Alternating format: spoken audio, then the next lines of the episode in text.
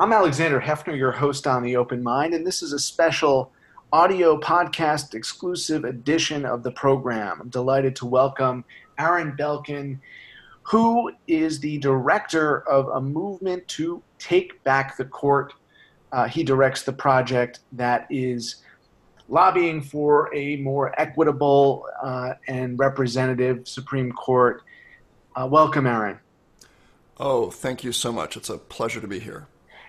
Aaron, uh, we had a conversation uh, uh, maybe a half year ago about your work uh, with Take Back the Court, and I really want to focus on November 4th, which is the day, presumably, if our election officers, um, our poll officers um, handle the situation uh, under these pretty dire circumstances, that there is a vote and it's uh, one that has integrity and we can respect the outcome, that on November 4th, um, a new president uh, may be sworn in. Uh, and that may be uh, the presumptive Democratic nominee today or, or another Democrat, but presumably that would be Vice President Biden if Donald Trump is not reelected. And, and I, from that day forward, understanding everything that's transpired in the last four years, which have not represented the will of the majority of this country that voted for Hillary Clinton in 2016. What are you going to do to try to rectify that great, great imbalance that everything that's transpired with respect to court appointments, particularly the two Supreme Court appointments, but other federal appointments as well, all that that's transpired, what are you going to do to rect? What would the next president do if Donald Trump is not reelected to rectify that? Yeah. So the key point to underscore is that the Democrats may win the 2020 election, uh, could sweep back to power with uh, majorities in both houses and control the White House. But even in that case, the, gov- uh, the Democrats effectively will not be allowed to govern. And that means that the next administration and the next Congress will not be able to dig America out of the hole that we have dug ourselves into. And the reason for that is because lower court judges who Trump has put in place um, will almost certainly enjoin uh, almost any significant uh, executive action, executive order, um, or statute, um, tying it up uh, in the courts for years. Uh, and the Supreme Court has demonstrated clearly over the past generation that it is a partisan court. Um, it is not concerned about judicial doctrine. It's concerned about the party of the Republican po- uh, Party, uh, concerned about the power of the Republican Party, and we can we can talk about the data that that uh, shows that, but but that the Supreme Court will will strike down uh, or sharply curtail uh, uh, laws and and regulations, and what that means is that. the next White House will be in handcuffs um, from day one. So how do you unshackle the the new president from those handcuffs? Well, the only way to move forward, the only the only chance we have of uh, enacting climate change legislation and getting it to stick, of unrigging the democracy by banning voter suppression and uh, overturning Citizens United, uh, all the things we need to do to get out of the hole.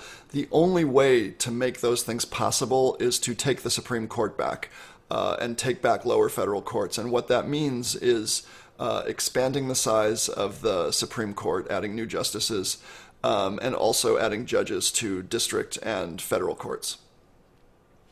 Aaron, I think that one of the most important things, and, and you kind of frame it in your construction of Take Back the Court, is you want to um,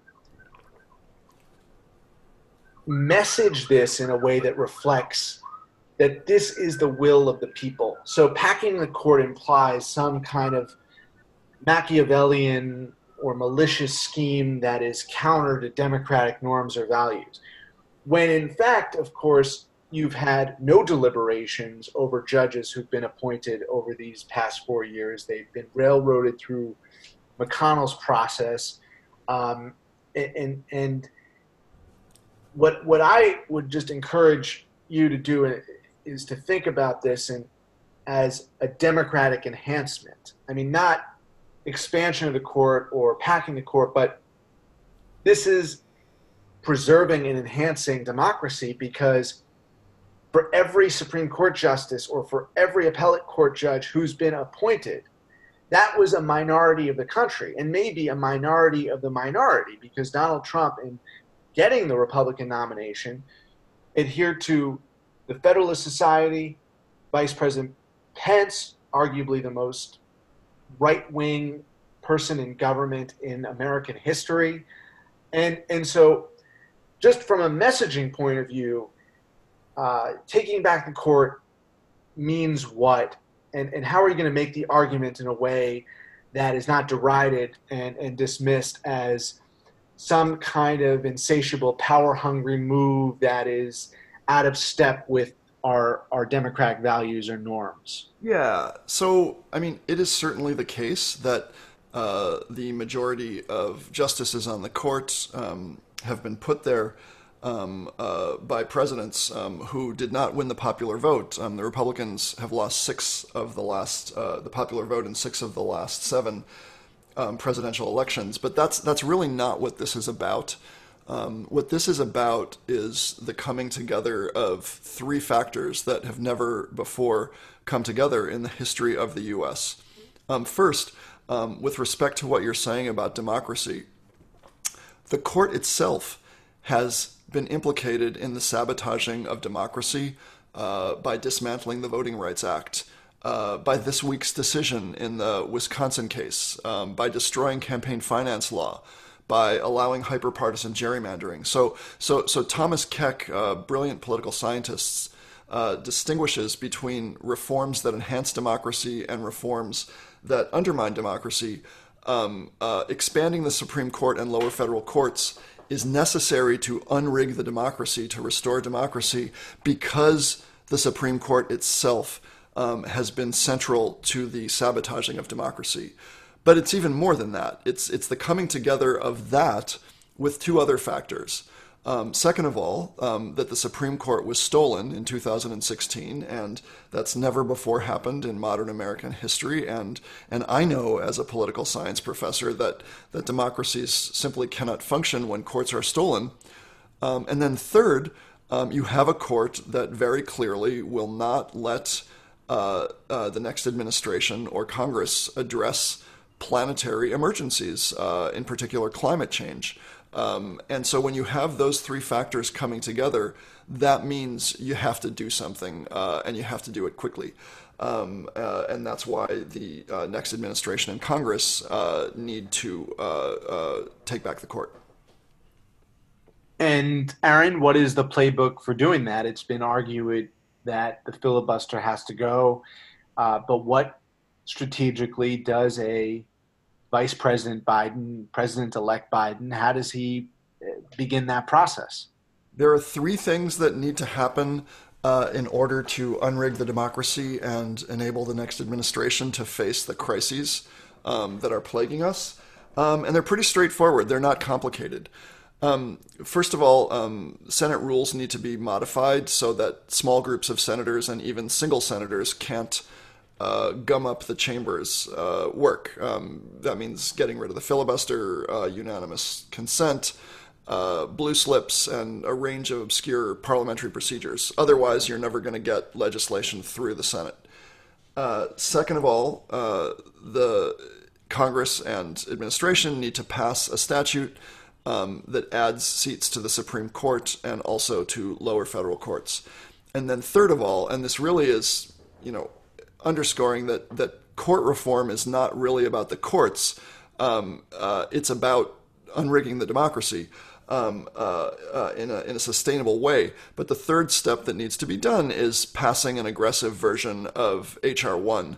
Uh, the, the Brennan Center says that if you if you uh, pass a, an aggressive version of HR one, you'd add 40 or 50 million voters to the rolls um, and unrig the democracy. Now the problem is if you do that without uh, expanding the court, um, then John Roberts is simply going to strike down uh, the the new HR one. Um, so that's why you have to do all three things together. Do you believe that Vice President Biden as a president, President Biden is capable and willing to do the things you're advocating? Well, um, about a dozen of the um, contenders in the Democratic primary, um, including some of the leading contenders, Pete Buttigieg and Elizabeth Warren, um, said that they were open to expanding the Supreme Court. Um, and some of the folks who were not leading the pack, like uh, Andrew Yang and um, Tom Steyer, even said clearly that that the court should be expanded, not just that they were open to it. Um, Bernie Sanders and Vice President Biden um, have stated that they are uh, against expanding the court. Um, but we don't know what the politics uh, of judicial reform are going to look like um, uh, a year from now. I mean, you can imagine um, uh, uh, more justices leaving the court. That would change the politics of the court. Um, uh, you can imagine the court handing down terrible rulings this summer um, uh, involving reproductive justice, DACA, uh, gun safety, LGBT rights. Um, you can imagine various campaign dynamics that would elevate the conversation about the court. So, so, so the question really isn't whether Biden, the person, um, has come out for or against um, court expansion. The question is, um, is there a public understanding um, that democracy cannot be unrigged unless the court is expanded? Um, that's that's the real question. Right. Well, again, I, I do encourage you just as an outsider uh, and take it for what it's worth to, to see how taking back the court I, I, like what you're saying about unrigging the democracy. I mean, that language certainly resonates because the democracy has been um, unrepresentative of the people. Um, but the expansion and packing, I know that Pete and Beto and a few other people have morphed into that language of expanding.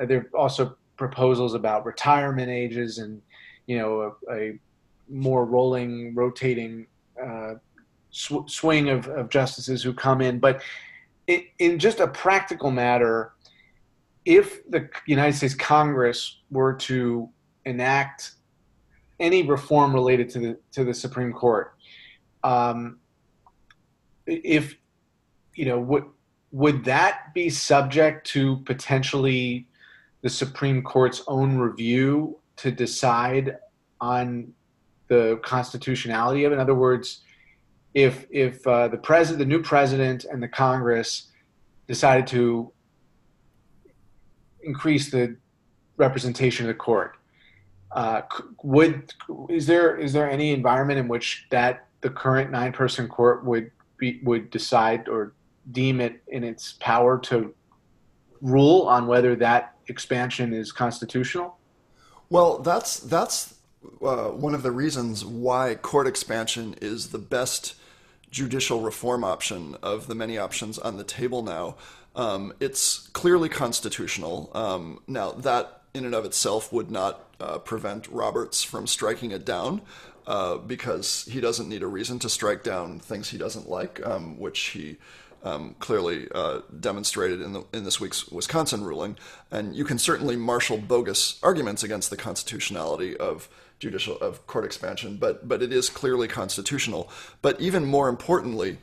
Um, unlike term limits or judicial rotation or Pete Buttigieg's uh, 555 plan um, formulated by um, Ganesh Sitaraman uh, and a co author, um, the thing about judicial reform, uh, about uh, court expansion, is that you can do it uh, almost exactly simultaneously um, with the appointment of new justices uh, if you uh, uh if you coordinate uh, closely. And what that means is that the current conservative majority would not have the chance to review the constitutionality of the court expansion bill. Whereas if you think about a term limit bill, there would be uh, necessarily a, a, pretty large um, time lag between the enactment of the statute authorizing term limits and the point at which term limits would hopefully ostensibly have a moderating effect on the court.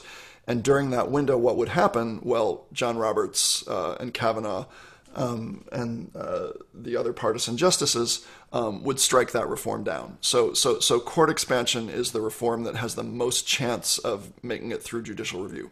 I see what you're saying. So, in effect, the Congress legislates, the president signs, and then they must adopt this new uh, procedure, whatever it is. No, no, it's that it's that the minute that they the, the minute that the bill is signed also has to be the minute that the president uh, uh, confirms. Uh, that's what I mean. That's what I mean. Yeah, yeah, yeah. I mean, I mean that's not to say that we haven't seen in this country brazen refusal to accept laws as they've been uh, recorded and uh, and signed. You know, so I'm a little bit more skeptical knowing that the court binds itself to an institution that is uh, it is the law of the land, and they and I'm I'm not uh, I'm not necessarily thinking that they would, um, you know, that they would that they would not fight. You know that they would not fight it, even if it was legislated, signed by the president, and supposed to go into effect immediately. Um, yeah, yeah. I mean, I you know I'm not saying that there's a hundred percent chance that uh, court expansion bill would uh, survive judicial review. What I am saying is that it has the most chance by far of any of the judicial reform options. Yeah, no, I hear you. The reason that I asked you about Vice President Biden is because you're right. He's one of uh, two dozen candidates uh, at the peak of the field that uh, you know refused to, to to say that this was necessary, and and you're basically saying, you know, based on how bad it may get it's it's about the means and the ends. You know, the means of the way we got the Supreme Court was undemocratic, anti-democratic, uh, by any definition of you know judicial appointments not reflecting the will of the people, um, and uh, and then the ends are are potentially disastrous decisions for human life and dignity and uh, well-being, and you know that I'm I'm just wondering if if Biden were to win and those decisions did not come down this summer in a way that even more compels him to see your vision as one that's necessary. You know what what um, he would find out, as you're suggesting, that you know it would be incredibly difficult, if not impossible, to legislate anything that he's campaigned on, and and for the current court to view it uh, as constitutional. So if he if he didn't adopt uh, take back the court's philosophy, it would it would end up just being a self defeating thing. You know, you, because there'd be legislation he's trying to get passed, and they would rule it unconstitutional. Yeah, and I mean, you know, look at look at the arc of the conversation over the last 18 months. I mean, when when when my group started um, telling our story um, and urging court expansion 18 months ago, the idea had been taboo for 81 years. I mean, it was it was just seen as a you know way way outside the box and and not at all appropriate for um, discussion um, among uh, party leaders. But by this point, fast forwarding to today, um, Eric Holder uh, has endorsed court expansion. Uh, Jamelle Bouie has endorsed it. Uh, E.J. Dionne has endorsed it. Uh, moderate senators like Dick Durbin are using the word restructuring when they're talking about the court. And just this week, um, an incredibly powerful uh, group of organizations, including uh, Next Gen America, which is going to spend $100 million on the election, uh, uh, uh, Sunrise, which is the architect of the Green New Deal, the Parkland Kids, who work on gun safety. So these organizations all endorsed court expansion. Uh, Dan Pfeiffer, um, President Obama's brilliant former senior strategist, um, uh, recently endorsed court expansion. So, so, so, so there is a growing chorus of thought leaders and party leaders who understand that there is no way to restore democracy unless you expand the court. And that, that realization is just going to grow over time. Sure. And final final thought and, and question for you, Aaron. Um, you know, one of the brilliant things about the Republican operatives and the nomenclature and language they've they've adopted is uh, to to to say the opposite of what they're doing in some ways. So, Citizens United is about corporations united. It's about the influence of um, you know the the oligarchic class to to exert its will and and to you know minimize the influence of anyone else. Um, so uh, again, I just wondered if you've commissioned any any data polling surveys, um, understanding what you're describing of, of court packing, quote unquote, as um, something that has been um, resented in the historical literature um, uh, as authoritarian. Um, what have you found anecdotally and um, statistically from any polls or, or, or um, survey data? You know, it's it, there is a a movement called End Citizens United. It's a, a nonprofit uh, political advocacy group um, and I said to Tiffany Muller, the director, I said, you know, you're you're accepting the the phraseology, uh, you know, the framing of their case by saying by calling your organization End Citizens United. Well, you know, so there are going to be people who ask, well, why do we want to end citizens who are united? That sounds like a good thing. So, my my last question to you is, what is the most effective way of framing and defining what you're trying to achieve? Yeah. Um, so, uh, really, you know, well, as all your questions, really brilliant question. A um, couple of pieces in there that um, I would address. And the first thing I would say is that um, the polling already shows clearly that a majority of Democrats and a plurality of independents already support court expansion. So, so even though um, the Democratic Party as a party has not made the case to voters, um, uh, the public gets it. Um, uh, so that's that's the first thing to note. The second thing to note is that I'm less concerned about framing. I mean, you know, when you do political communications, uh, you, you, always need to be mindful of how the message is being taken up. Um, and but um, let's just be honest about what's going on. The court has been stolen, the court has undermined democracy, and the court won't let the next administration ad- address planetary emergencies. Like, that's what you need to say. That's why the court needs to be expanded. So, we have not done, uh, you know, dial tests and focus groups to figure out if that's the best messaging. It's just we tell the story because that is the story. Um, I guess a third and final point, and you know, you mentioned GOP framing and GOP not telling the truth, and you know, if you're uh, up for it, I'd much, you know, very much like to have a longer conversation about that because I have a, you know, a, a, an interpretation of why the the GOP is, I would argue, structurally committed to lying, which means they can't they can't do anything but lie. Um, and, and, would love to talk with you about why that's the case. But but just uh, more briefly, um, the Republicans are going to scream about the Democrats and the courts, regardless what Democrats do. I mean, if Democrats do nothing, the Republicans will scream about liberal activist judges, um, and they will make it seem as if the Democrats are engaged in, uh, you know, a naked partisan power grab. Uh, even when there's no activity to complain about. I mean, you know, uh, in um, in 2016, it wasn't just the case that McConnell uh, stole the court.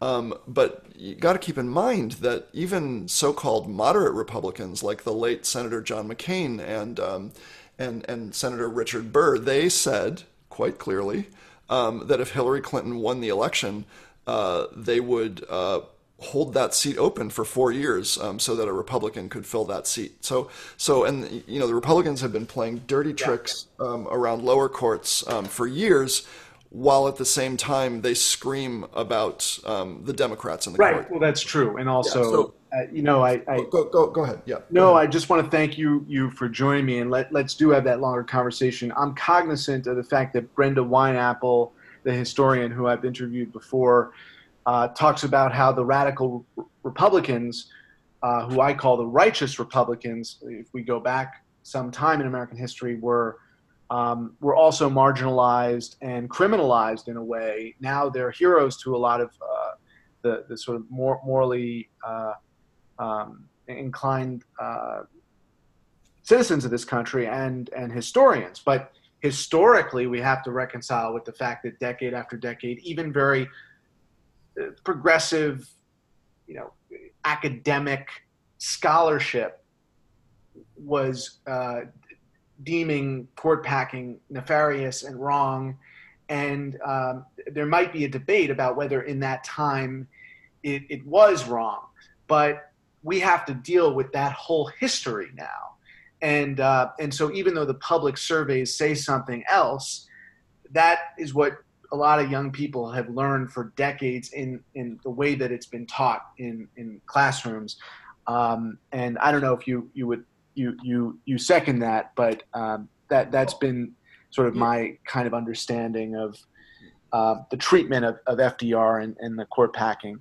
Um, I mean, uh, sorry, R- Roosevelt saved the New Deal, arguably, by expanding the court. So we, we don't think that was a failure. I mean, there's a longer conversation to be had about it. no, that. I know, I know. I'm, I'm yeah. talking about how I, you know, I remember it being taught and how I think a lot of people remember it being taught and, and the fact that even some Roosevelt lovers, you know, look at that as a major misstep of his and in, in a way that is uh, is evidenced in the, the the long refusal to acknowledge this was necessary. But anyway, I'll leave it there, Aaron. I really appreciate your time today. Please stay well. Thank you, and also hoping you stay safe.